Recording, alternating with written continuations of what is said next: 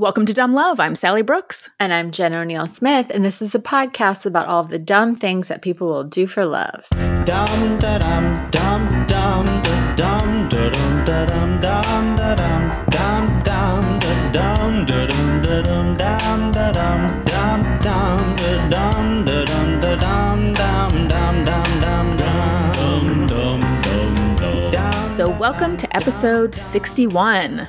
Welcome back, everybody. How was your week? My week was kind of crazy, Jen. There was big storms here. Yeah, I know, because my pool is bright green. Oh, man. Yeah, my above-ground pool I've been working on all summer. It is now bright green, and Zach and I are working furiously to get it back to normal. Otherwise, all of this was for nothing. Is it like our friends turned neon green and it was so crazy we were like, I don't think we should swim in that. Yeah, I let everybody know that, like, yeah, my pool is closed for the weekend until we can get this situated. Oh, I guess we will not be swimming in your pool this weekend. No, sorry. We had a big tree come down. Our neighbor's tree came down and all the way across the street, took out all the power lines. And I was watching it like the minute before. I'm like watching the trees and the storms. And I was just thinking to myself, wow, that tree is really swaying. But I remember how I was just having a conversation with Max about how tree roots are really strong. And so trees don't usually fall down. In Georgia, and they do all the time. All the time. And then all of a sudden, crack. And it took the power lines out and went right across the entire street. And I was just like, oh, I guess not. Tree limb fell on my hand the other day when I was watching. It's a very real danger. What the fuck else is going to happen in this pandemic? Oh, should we get into some quickies, Jen? Let's do it. All right. So I'm going to start out this week. So my quickie for you guys, it was going to be a long story. It's pretty crazy. It was going to be a long, crazy story, but I couldn't find enough information. All of the articles were very, like, short, succinct articles, but it's nuts. All right, I'm excited. Ready? Okay, so this article came from The Guardian, and it was written by Helen Carter. 25-year-old Marcin Kasprzak, who was engaged to Michalina Lewandowska, who was 27, and she was also the mother of his child. They were engaged, they were in love, they had a child, and then apparently Marcin fell in love with working out, just like my husband. Weightlifting. This was in Poland. But Jen, is this going to be another story about a guy drinking a lady's breast milk? No. Oh, good. Do you remember that story? That? Yes. Oh, yeah. About how, like, for weightlifting. Oh, I do remember. No, unfortunately, this is way worse. Okay. So he became obsessed with working out. He would go to the gym every day. And then he started doing anabolic steroids. Yeah, that will happen. And it made him, of course, prone to violent outbursts. And his personality just completely changed. And in April 2008, their relationship had completely deteriorated. So he decided, and he just was filled with anger. And he decided that he hated his girlfriend, Michalina, and he wanted her gone. He didn't want her to live with him. Apparently, they lived together in his parents' house in Huddersfield, cool. West Yorkshire. Yeah, and he wanted her gone, and he didn't want her to bring up their son. Determined to get her out of the way, he told her that they were going on a shopping trip together. So when she came out into the hallway of their home, he shot her twice with a 3,000-volt taser-style gun, and then he bound and gagged her with tape, and he forced her into a cardboard box and drove her to a woods on the outskirts of Huddersfield, where he buried her, and where he buried the box into a shallow grave. So he then walked off to leave her there to suffocate. But then Michalina, who was trapped face down in the dirt with a 90-pound branch on top of the box, had to figure out a way to escape. She said that she thought of her son, and that's what kept her strong, and she just needed to find a way out. So what she did was she took her engagement ring and used it to cut her way out of the box so that she could get oxygen. And then she clawed her way out of the box and dug her way out of the grave. And then she staggered to a nearby store, asked for help. So he was arrested, of course. She survived. And he said that he was only trying to scare her.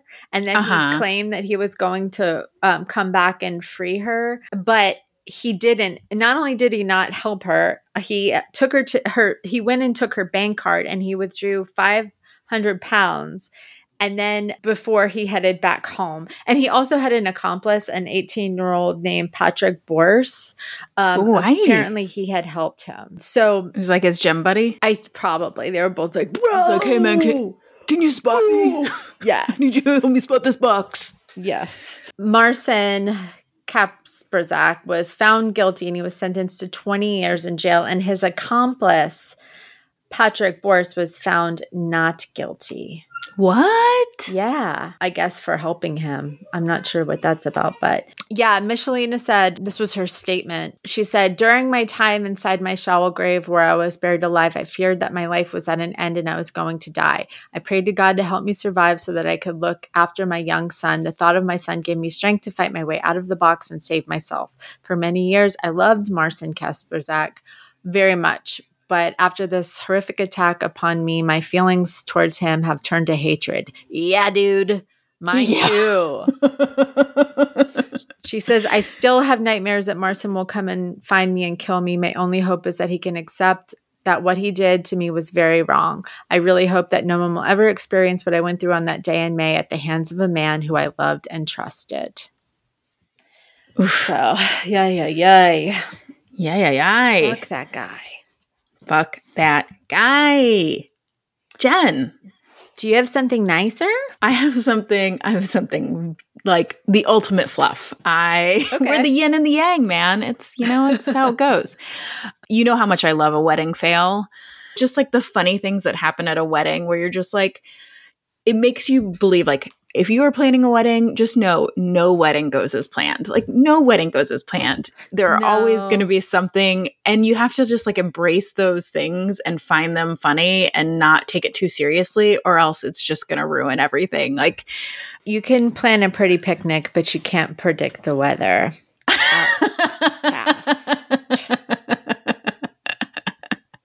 I do truly believe those words. 3,000. So I found an article on Bored Panda about wedding fails. These are all people tweeted, I want to say at Jimmy Fallon, maybe he started this. And so I'm just going to read some of the funny ones. Okay, my cousin had a beautiful outdoor wedding. He was having trouble getting through his vows. At the same time, a mosquito landed on his head and the bride smacked him. Of course, the guests couldn't see the mosquito, and so we all sat there speechless. You just imagine just all of a sudden. My friend had her wedding at the beach. During the ceremony, a gust of wind blew the minister's toupee into the ocean, and then a seagull ate it. Oh, my God. Okay, my boyfriend ripped his pants at a reception, demonstrating how he had ripped his pants dancing at the last wedding we attended. Oh, my God. If that were my husband, I would be like, you idiot. You don't get pants. You don't deserve pants. No more pants. No more pants for you. Bride and the groom. This is why we can't wear pants. This is why we can't have nice pants. Every wedding, Zach's just in like a kilt. He's like, I know, but it looks kind of dope, right? Oh my God. The bride and groom's dogs were flower girl and ring bearer. Halfway down the aisle, they consummated their own relationship. Oh my God. That's so funny. Okay, so this one, I'm going to have to post this picture because it's pretty funny. So the woman, her name's Amber Weiser, she says, I thought it was assumed that I, the maid of honor, should catch the bouquet. I ended up fighting a 10-year-old for it. And after yelling, please, I'm 24, I decided to let her have it because she'll probably get married before me anyway.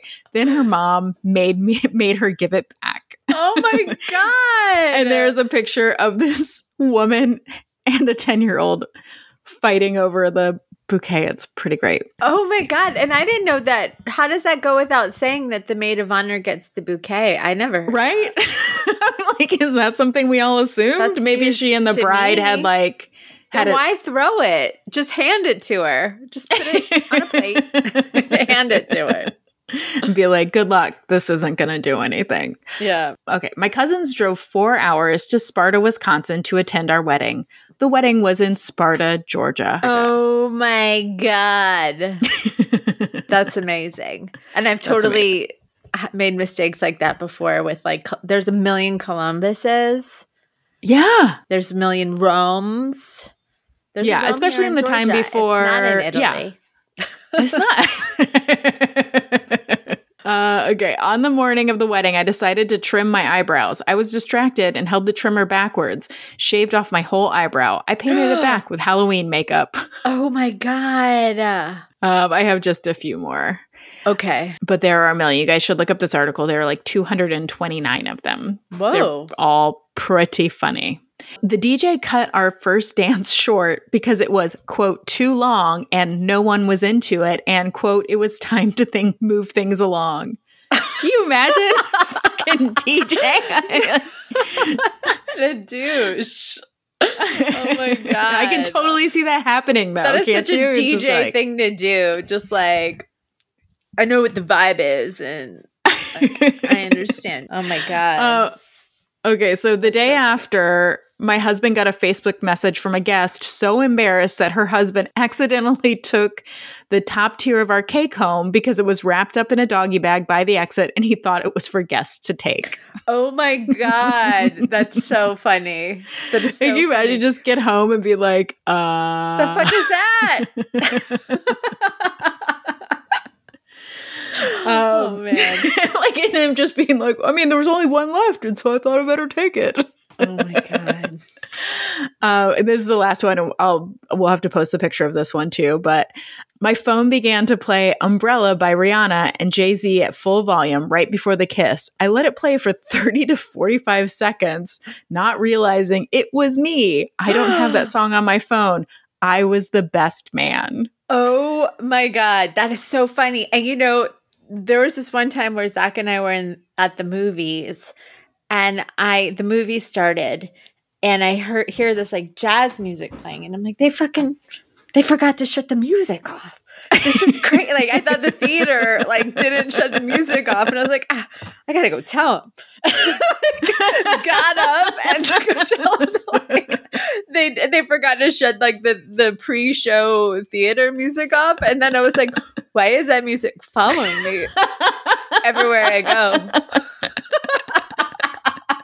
It was on my phone. And like, I don't. It was you the whole time. Yeah, it was me the whole time. It was like, I guess I had hit something, but like, I listen to jazz, but not like all the time to where like I would have thought, oh, jazz music playing, that's on my phone. But right. Yeah, oh, that's me. Like that's my jam. Idiot, dude. And everyone in the theater was like, what is that? Somebody's got to say something. And I was like, I'll do it. I'll do it. And they were like, why is it getting quieter? Oh, it left with her. She fixed it. I'm an idiot. Oh, that's amazing. All right. So those my quickies. Hey, Sally. Yes, Jen. Are you ready for a crazy story? I mean, after your quickie crazy story, I feel like what could be crazier? This is pretty crazy. This is a wild, wild ride. Right. I love a wild ride. Yes. This came I'm on board. I'm strapping in. An episode of Wicked Attraction. Ooh. And then also like a really great article for Texas Monthly written by Katie Vine. in 2005. Okay, Katie Vine. Yeah, she did a really tremendous job. Really good writer. Check her out. In Mineral Wells, which is west of Fort Worth, Texas, do you know? It's a small town. No, I don't. It's a small town that, I guess, like a poor town that's been sort of ravaged by the economy. It was at one point thriving, and then I guess meth happened and just really took this town down real fast. But so 18-year-old Jennifer Jones was living in Mineral Wells with her father. She had kind of a rough childhood. Her mother had gotten into trouble with the law several times, and they actually sent Jennifer to go live with her aunt and uncle for a while. And when she was living with them, she was thriving. But then when she got a little older as a teenager, she started to get into trouble. She would kind of have some violent outbursts. She started doing drugs. And when her aunt and uncle found drugs in her room, they kicked her out immediately. And then she was kind of sent to go live with her father, who was, for a time they lived in an apartment, but then he got evicted, and they were kind of living from place to place, in and out of hotel rooms. Yeah. You know, that kind of lifestyle, her and her sister and her father. So one day she was standing outside of her father's apartment, just hanging out in the parking lot, smoking a cigarette, when her sister Audrey drives up with her new girlfriend. Her name was Bobby Jo Smith. And Bobby Jo was a notorious charmer. She had a lot of friends, and she was really outgoing. People loved her. Don't you feel like with the name Bobby Jo, that's like I can like already picture her personality? Yeah. She had a big personality. Audrey introduces them and then was like, this is my sister, this is Bobby Jo. And then Audrey has to go inside and get something, and she leaves Jennifer alone with Bobby Jo. And like I said, she was a charmer. And the second she saw Jennifer, she just fell in love. So when Audrey went inside, Bobby Jo asked her, you ever kiss a girl? And Jennifer said, no. And then she said, you want to? And Jennifer just smiled and said, no. And then Bobby Jo said, I could change your mind, and just kind of laughed. And then Audrey came back outside and hopped in the car, and they drove off.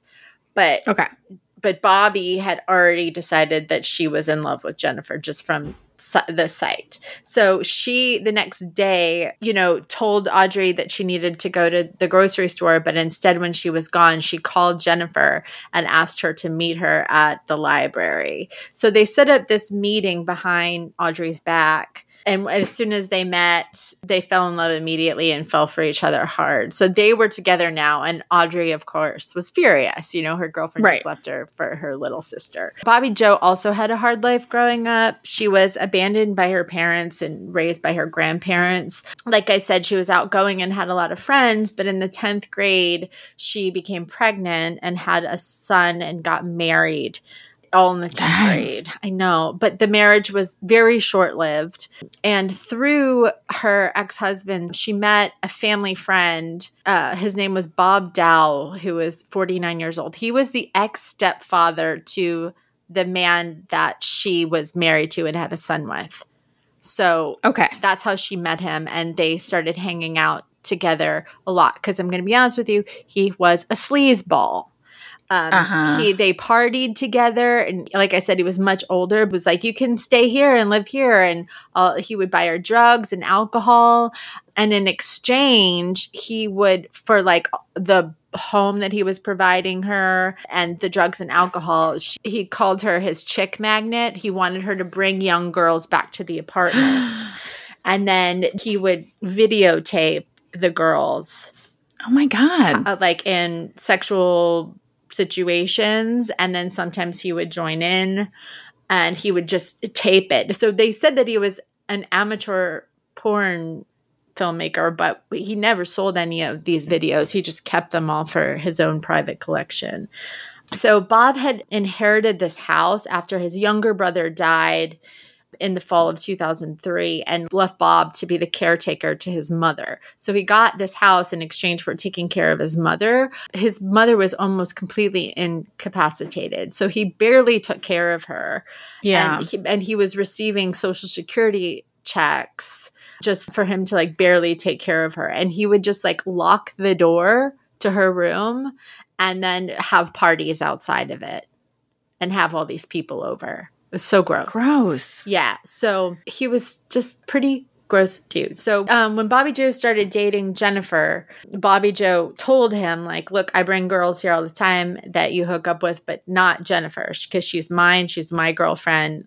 Don't touch her, you know? And so Jennifer moves in with them. And then all of them, of course, start doing drugs together. It was like one long, big party. It just never stopped. And how old are they? How old are the girls? They're like 18 and 19. Okay. Yeah. So they're young and he's old and gross. And so they were starting to kind of lose their minds, you know, because they were doing so many drugs and not sleeping at all.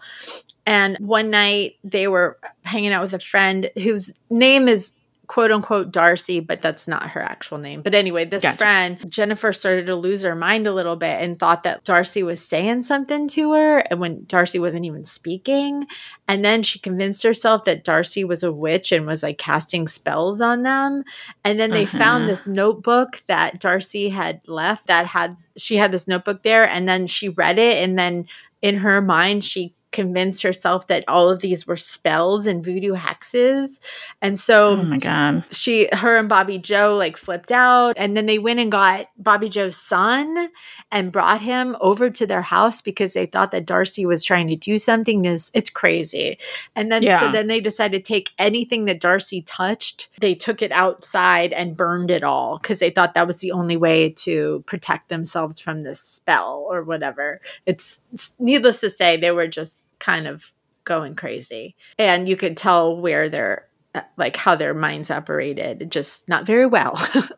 Like completely paranoid and and Jennifer's family, of course, was really upset that she was with Bobby Jo because they felt like she was obviously a bad influence on her. And then Jennifer starts helping Bobby Jo with recruiting other young girls to come over to the house so that Bob can film them and have sex with them. And it was also reported that they brought Jennifer's mother too, who I said Jennifer's mother kind of was in and out of jail and had some issues. Kathy is her name. That she came over and like partied and had sex with Bob too, which is pretty gross. Jesus. Okay. Yeah. So one day, the girls are both arrested for they were at JCPenney in Fort Worth, and they shoplifted a $64 watch. So they were arrested and put in jail, and they spent the night in jail, and the only person that they had to call to bail them out was Bob, of course. So they called Bob Dow to come bail them out, which he does, but then on the whole ride back home, he's complaining to the girls like, oh, you guys are costing me all this money between the drugs and the alcohol and now this bail money. Like, you guys owe me. How are you going to pay me back? And so when they get home, Bobby Jo gets out of the truck and storms off. But Jennifer is alone in the truck with him for a second. And Bob's like, basically makes a move on her and is like, you know, you can pay me back with sex. And Jennifer's like, no, get off me. You're gross, whatever. And she runs out to tell Bobby Jo.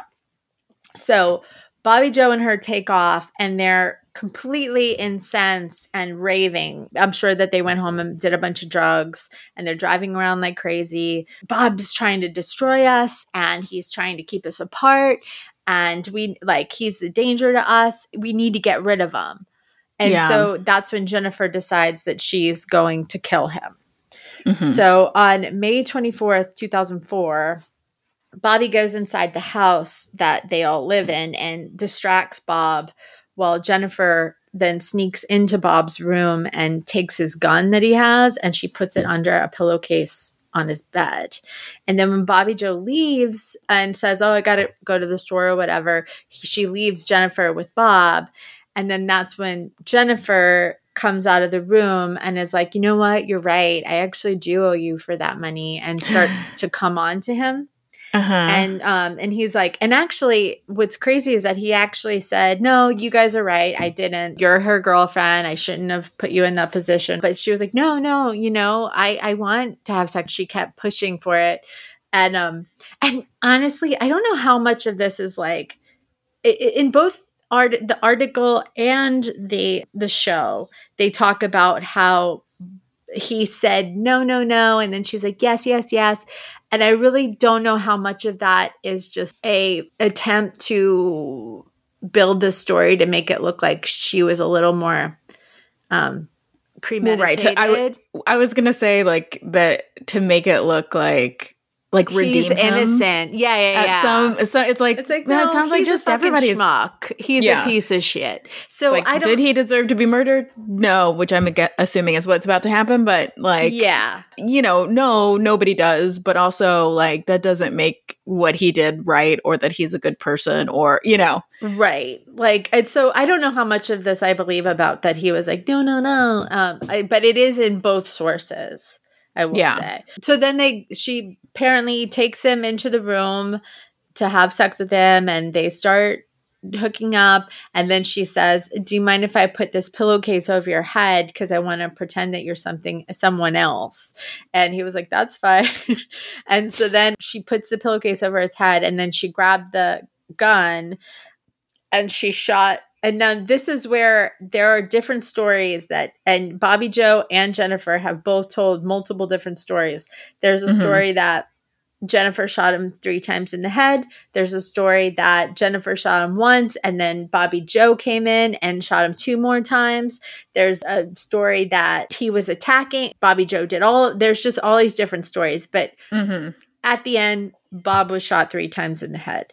So Jennifer and Bobby Jo then go through his house and, you know, try to take whatever they can get. And apparently he only had like $128. And then they took a gun along with the murder weapon. And then they also took his stash of weed, apparently. So then they stole Bob's truck and drove it over to Jennifer's dad's apartment. And when they get there, her father was gone, but his ex-wife, who was Jennifer's mom, Kathy Jones, the one that I was telling you about, who had just recently been paroled from prison on a robbery charge, was there with her sister Audrey and Audrey's new girlfriend, Crystal. So the girls run in and they cry to all of them, telling them that, oh, we just had to kill Bob because Bob was trying to rape Jennifer. And they told them that Jennifer killed Bob because he was trying to rape her. The mother is like, you have to call the police immediately, tell them what happened. But the girls insist that they can't call the police and that they all need to leave. So her mom says that she went with her because she felt like she needed to protect her. And then the sister and the girlfriend came along too. And so all 5 of them leave together in the truck and take off, like on the road. So they're like, we're gonna go on the lam, all of us? All of us, yeah. And so before they leave to head out of town, they stop to see Bobby Jo's grandmother. And she was like, I'll come too. No, actually the grandmother is the only voice of reason in this whole fucking story.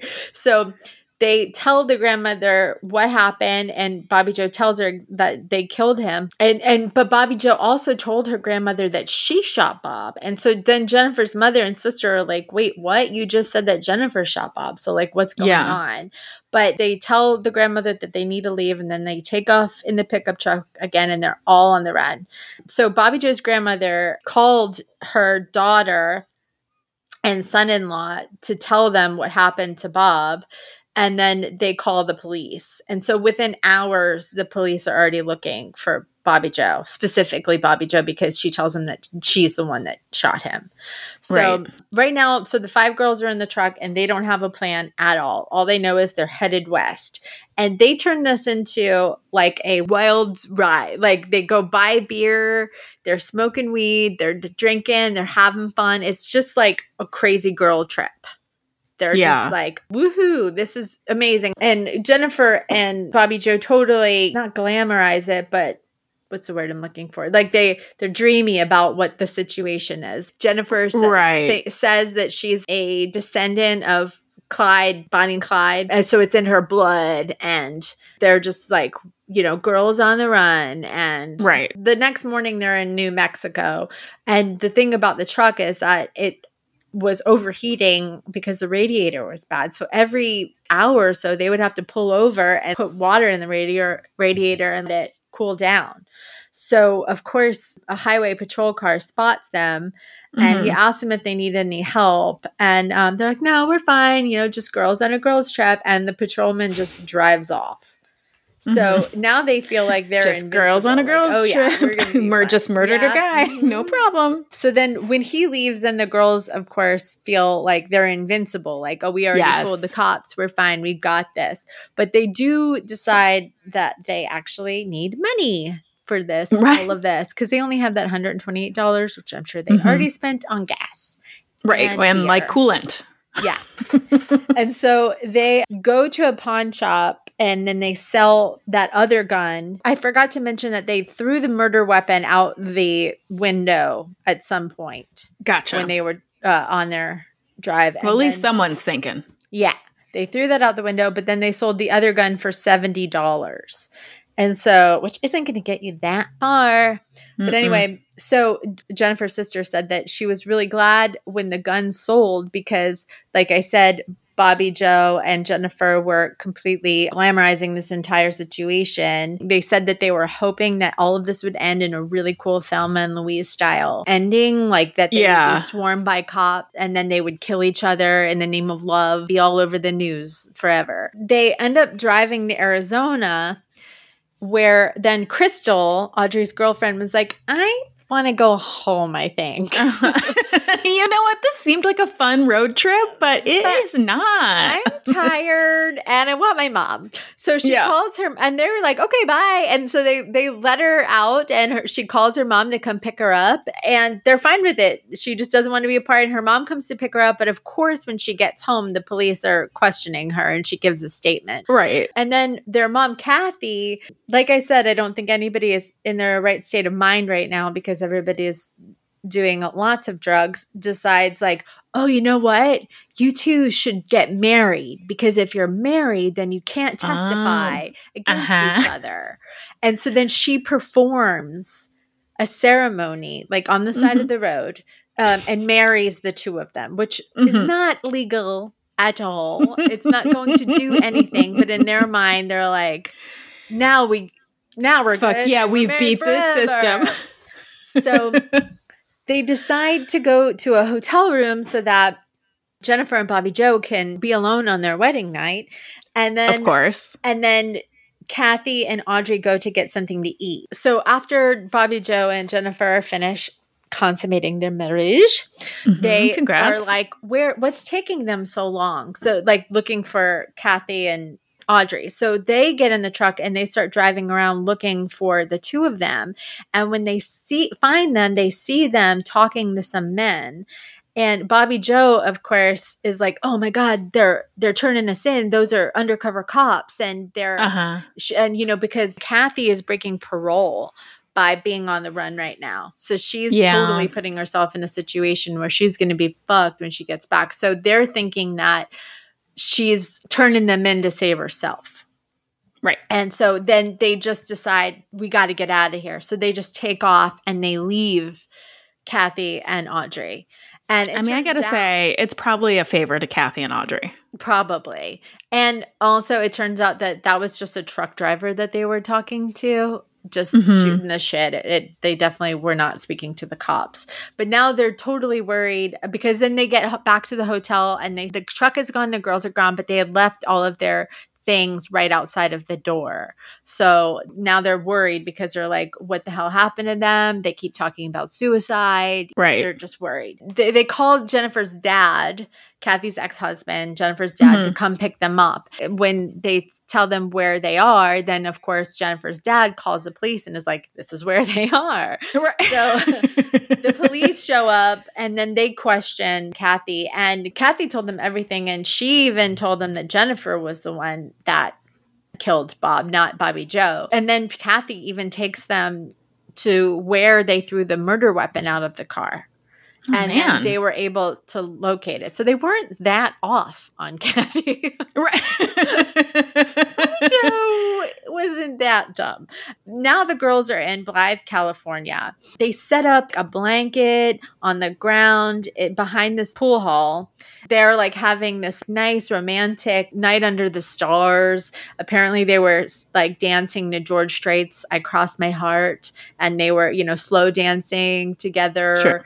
This dreamy Natural Born Killers type situation. But then Bobby Jo decides to call her grandmother And she tells her grandmother where they are. She's like, oh, we're in Blythe, California. We're behind this pool hall. Everything's great. Everything's great.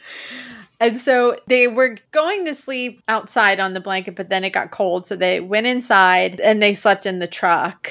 And they thought that everything was just wonderful and that they were together and married and everything was, you know, they were going to be okay. Mm-hmm. Until the police came knocking on their truck door because they were told exactly where to go. So because grandma told them. Yeah. And so the police came and they arrested them. The girls didn't put up a fight. They went willingly. They took them to the Riverside County Jail. And at first, Jennifer told them that Bob tried to rape her. And then Billy Joe came in and got him off her. And then Jennifer took the gun and shot him. And then when they questioned Billy Joe, she said that she came into the room while Bob was trying to rape Jennifer and that she was fighting him off, that she tried to hit him in the head with a gun, mm-hmm. but that it accidentally went off. Like, whoopsies, 3 times. Yeah. And then so because their stories were not matching at all, the police were like, this isn't right, you guys, like, we're gonna have to give you guys polygraph tests. So they tell the girls that they're gonna give them polygraphs, but before the test even starts, Jennifer just starts crying and says, I want to tell you guys the truth. And that's when she told them that they had planned the whole thing. And mm-hmm. Bobby Joe apparently did the same thing.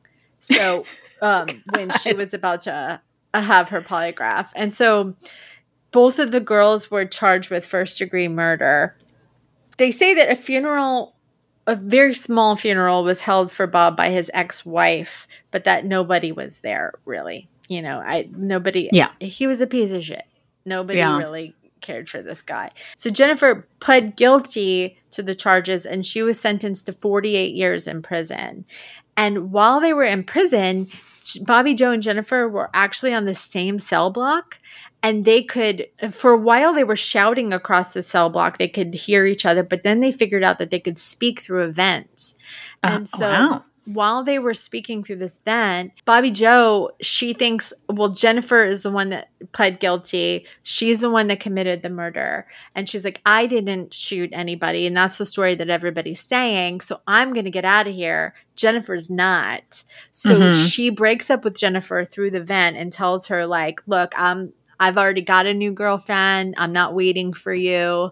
You know, I'm getting out and sorry. Mm-hmm. But, and of course, Jennifer was absolutely devastated. They were married on the side. Right. They were married. I forgot. Yeah.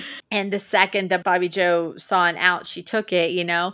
But in January 2006, when Bobby Joe went to court, they completely saw her as what pushed Jennifer to commit this murder, that she was definitely part of the planning, that she had a lot to do with it. And she was actually sentenced to 50 years in prison. Oh, because she went to trial. Yep. So Jennifer got 48 and Bobby Joe got 50. Yeah, They are both in jail and I'm assuming unmarried to each other. Today. So that's my crazy story. It's super crazy. And I know I was like laughing throughout, and it's not funny that somebody was killed, but it just is. It's more like disbelief at how dumb these people are. Like, just what the fuck, man? Yeah, this is dumb love if there ever was. Yeah, just the whole families and man. Yeah, well, a lot of poor decision making in this journey. You know what? This is a lot of just, you know what? You're not bad people. You just make bad decisions. I forgot to mention, too, that when the police went to go find Bob's body or whatever is when they found all of the tapes and all of the porn that he had collected, and that there were some girls on there as young as 15 years old. So I really have no sympathy for this piece of shit. I really just don't. It's just a bunch of shitheads in this. Yeah. Yeah. Shitheads all around. Shitheads all around. All right. Cool. Hey, Jen. Hey, Sally. Are you ready for a love story? I am. All right, this is a sweet one. Okay, so I got my information from the website brooklynhistory.org, a article by Julie May and Yenwen Wang, and then New York Daily News by Carol Curvelia, and the book Papa's Letters by Judith Lovell. Okay. So Judith Lovell remembers her grandfather, David Hurd, as this stately and serious man. He was very religious, but he had a soft spot for his grandchildren. And she always remembers they just always had this. David and his wife, Averill, always had this huge house full of people, kids, grandkids, friends. And although her grandmother died when Judith was just 4, she remembers loving her grandmother's visits. She remembers just like she and her brother would spot her grandmother coming and they would yell, "Granny's here, Granny's here." And then they would go hide and surprise her. And she just always remembers how loving and warm she was. Once her grandmother died, her grandfather came and lived with her family. And so she knew her grandfather really well. He lived with them for the last 9 years of his life. And so her most vivid memories were of her grandfather as she was a child, sitting in front of his blackboard, and he would teach her vocabulary, sentence structure, penmanship, because he had been a teacher and her own mother had learned the same way from him and had gone on to become a high school teacher. But it wasn't until David's death in 1971, when Judith was 13, that she started to really learn about her grandparents' past. She would sit quietly and she'd be fascinated while her aunts and uncles would talk about the past, and she would hear stories about her grandparents and their enduring love. And then occasionally she would hear her aunts and uncles talking about the letters. And then so when she got older, she approached her aunts about seeing these letters for herself. And it was when she finally got her hands on them that she really got to know the full picture of her grandparents. It turns out that these were love letters from her grandfather to her grandmother, and they were all about his life as a young immigrant in New York City and this beautiful beginning of his relationship with the love of his life, his wife Averill. So David Hurd immigrated from St. Anne's Bay, Jamaica to New York City in 1907. He was 22 years old when he got off the boat, and he was directed to Fort Greene, Brooklyn, which had a strong immigrant community there, especially a Caribbean immigrant community. The early 1900s were a time of big migration of educated people from the Caribbean to the United States. And many came to the U.S. as skilled craftsmen, scholars, ministers. And actually, the literacy rate among this group of Caribbean immigrants was much higher than the European immigrants and even the native-born white population at the time. And David was no exception. He'd gone to college in Jamaica to become a teacher. But even though he was trained as a teacher in Jamaica, he was forced to work a number of odd jobs in New York just to get by. He was a tailor and then a custodian at a pool hall. At one point, he operated a searchlight on a boat that headed up and down the Hudson River. He also worked as a salesman at a luxury car dealership. Later in life, he became a minister. He really just kind of did whatever it took. And he said David actually viewed this new life as one of open possibilities. He wrote, "Conditions in America are different from those in Jamaica. There, when a man has a position, if it is desirable at all, he sticks to it as long as he lives. Consequently, he has no outside experience. When a man comes to America, never mind what he was at home, never mind how much he had there or what he knew, when he comes here, he finds that he had to begin afresh. Even the little boys on the street seem wiser than he is. The more he tries to learn here, the better he is fitted to make a comfortable living and to succeed. Therefore, people, as a rule, do not follow a line of work here for all time. The experienced man will try anything. He will attempt to do anything at all if there is money in it, though he never did it before, and therein lies his success. We have taken the word can't from the English language entirely, and in its place, we've written, let's try." So after 6 years in New York, David was working steadily, and he had made a life in his Brooklyn community, but he didn't have love, and he wanted a companion. And his brother Tom, his older brother Tom, also lived in New York, and he suggested, "Hey, why don't you start up a correspondence with my wife Maddie's cousin, Averill?" And Averill actually lived in Port Antonio, Jamaica at the time.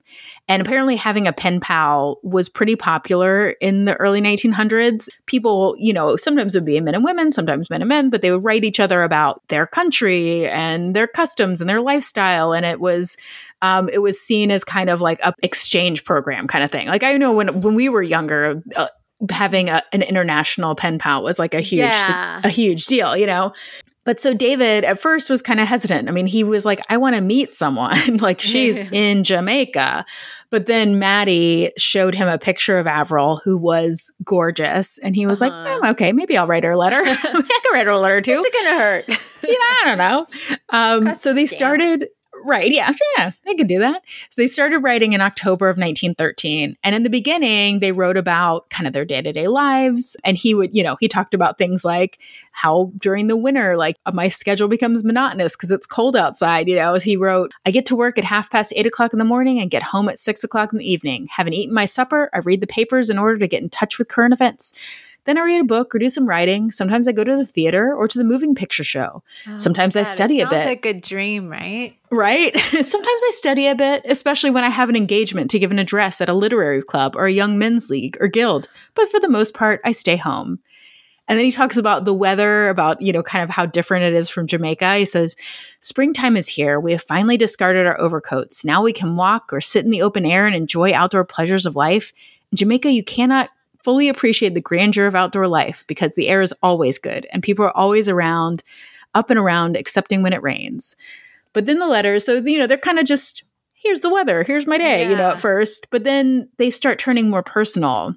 And David is, you know, opening up about kind of the culture shock he experienced when he came to the U.S. Mm-hmm. And he starts asking Averill, you know, how she would respond to a number of different scenarios. Like, what if this happened? Would you get angry? Would you try to work it out? And it became clear that they were both getting to know how each other would react and getting to know each other through asking these kind of probing questions. And they were starting to fall in love through the letters. And David had started by addressing his letters to Averill as like, Dear Averill. And then they became Dearest Averill. And then in the spring, it was My Dearest Averill. Aww. And then by the summer, it was Averill, My Only Love. Aww. And he started writing these beautiful poetic letters, writing things like, why should the ocean stretch its vast expanse between us? That is the only thing that makes our courtship difficult. Let us, however, not rebel. Our destiny will work itself out. There is nothing that can successfully stop the mighty rushing flow of love. Can you imagine getting a letter like that? Just, all right. Aww. In another letter, he writes, remember that I am saving the kisses for you and more, that I know how to give them. Hoping to hear from you soon and to see you soon, I remain the tenderest love, your dearest D. Aww. So after writing for months, David broached the subject of marriage in a letter. He waited on pens and needles for her response to arrive. And when it did, he wrote, with trembling fingers, I broke the seal and eagerly devoured its contents. But it wasn't exactly the response he had hoped for. Oh, no. He wrote, when I read that you have not made up your mind to accept my offer, I began to fear. But when I noticed the reason was that because you had faults, I was considerably relieved because I know that we all have faults. And so as they kept writing, and Averill agreed to his proposal. And so David wrote a letter to her father, who gave his blessing to set a wedding date. Just about a year after their first letter, in August, at the end of August of 1914. And in a letter written in July, he admits that the process has been kind of crazy. And he says, my dearest, I must say that you are a brave girl and a girl after my own heart to make up your mind to take such a desperate chance as this, putting your faith, your trust in a man whose voice you have never heard, who has never had the chance to touch your hand, whose warm breath your cheek has never felt. Let us ask God to work it out in his best way, plan for our happiness, success, and future contentment. So the couple actually... I have been watching a lot of 90 Day Fiancé. Yeah. And it doesn't usually work out. So this is some balls, right? So they actually, they met for the first time in Portland, Jamaica the day before their wedding. Wow. Yeah. And so their wedding was this elaborate affair, like friends and families had readied Averill's home for this celebration. Her mom had made her wedding dress and had made a dress shirt for David. They brought in all of these flowers to decorate the grounds. There was a pig roast and a 3-tiered wedding cake. There were all these island delicacies just covered in these white linen tables. It was just huge celebration. And the two who had fallen in love through their letters were nervous but happy to finally be together. Wow. So they got married, they had the wedding, and then at 5 a.m. the morning after their ceremony, they boarded a ship for New York. And 5 days later, they arrived at their new apartment in Clinton Hill, Brooklyn. Together, David and Averill had 6 children. They lived through war, depression, and the beginnings of the civil rights movement. And, you know, they had this loving, boisterous home. They were very religious. They had all these kids and grandkids and aunts and uncles around. But, you know, they weren't without their faults. Like Judith's mother actually remembers being in the house with one of her siblings and hearing her parents, Averill and David, having an argument. She remembers Averill throwing a glass cup on the floor and it shattering. And David responded by saying, "You're not the only one in this house who can break things."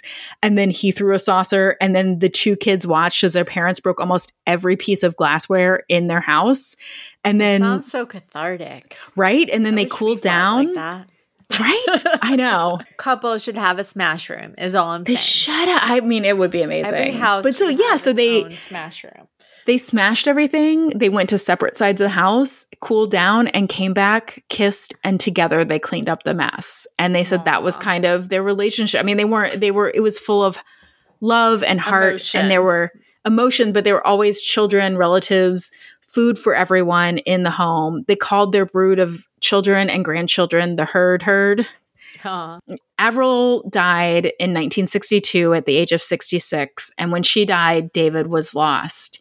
He actually declared that he would never marry again because she was his only love. And although he had multiple romantic offers over the years, he was true to his word and he remained single for 9 years until he died in the fall of 1971 at the age of 86. Oh, I love that. My grandmother was like that too. My grandfather passed away and my mom, he was like in his 30s and my mom was 12 years old and my grandmother dated. She had a boyfriend for a long time, like, 20 years almost, but she was like, "I'll never remarry again," because of her first husband. Yeah, she was like, "He was my husband," and probably because he was her kid's father. And but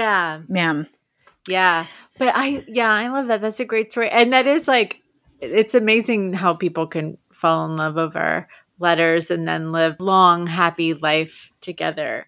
Because, like I said, according to television, reality television, it's usually a recipe for disaster. Yeah. Well, the granddaughter, Judith Lovell, wrote a book about it where she published the letters and got histories from like her aunts and uncles and her family and kind of filled it in. And she talks about how, you know, there's something about these letters where you can really think about what you want to say and put thought and love into it that is so different from like the immediacy of all the communication we have now, where you can tweet or message someone or text someone, you know, or call someone. And it's a very different way to get to know someone is through letters, you know, because you're actually saying something in them.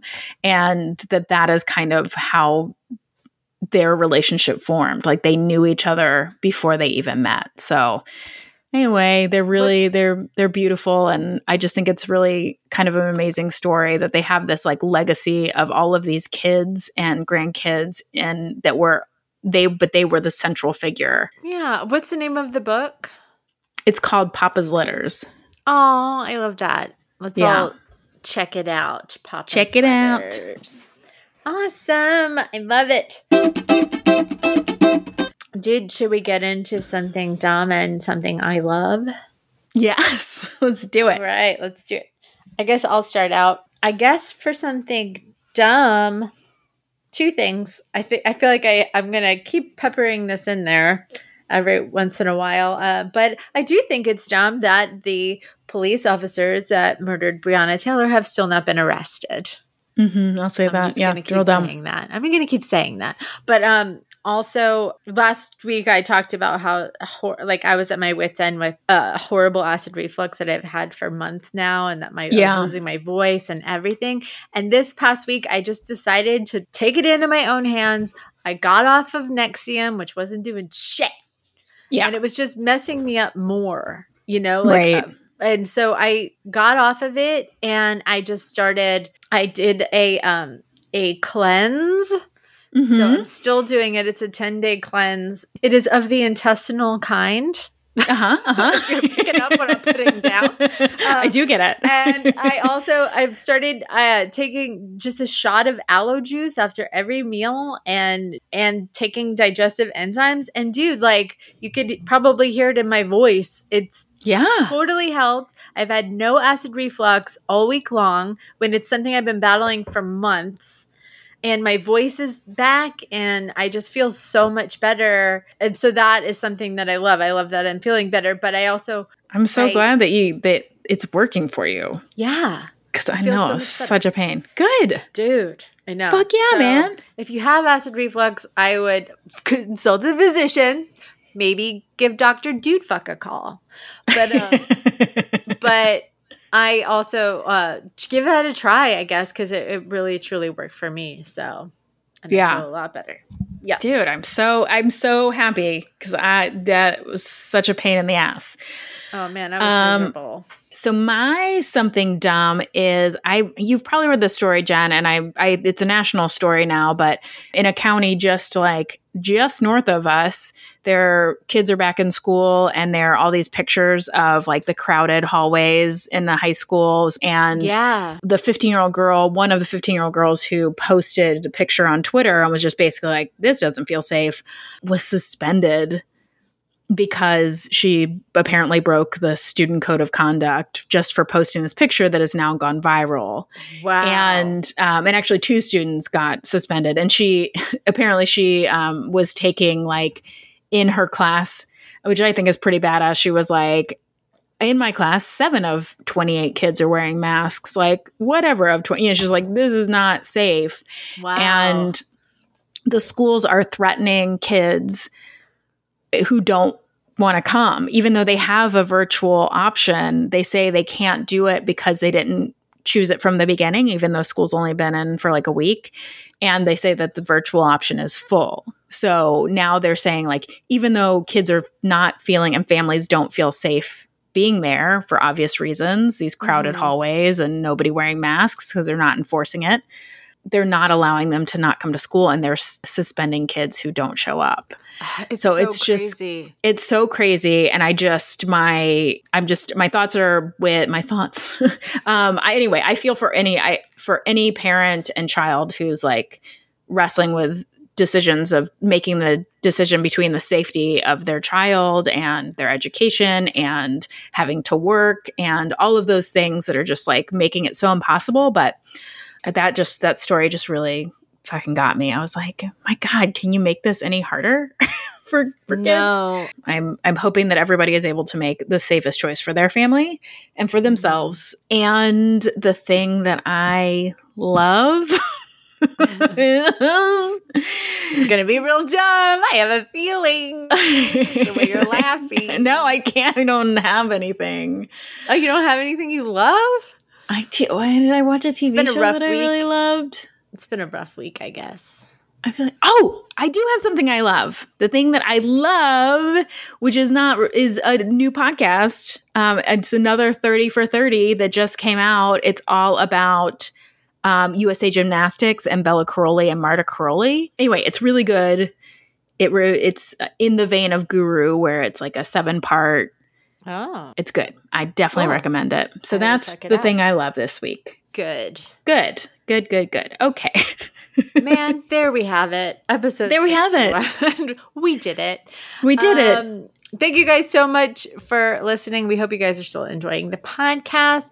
If you are, read and review. That's a fun thing to do. And if you're not, message us and let us know what we can do differently to make you love us. Yeah, we just want your love. Come on. What can we do to buy your love? You can join us on Patreon. We're doing fun stuff there. You can find us on Twitter, Instagram, or Facebook at Dumb Love Podcast, or you can email us at dumblovepod@gmail.com. Yeah. Get out there safely with a mask on, hopefully by your own choice and not by the force of your school district. And weird thing to say. And do something dumb for love. Dum da dum dum dum da dum da dum da dum dum da dum dum dum da dum da dum da dum da.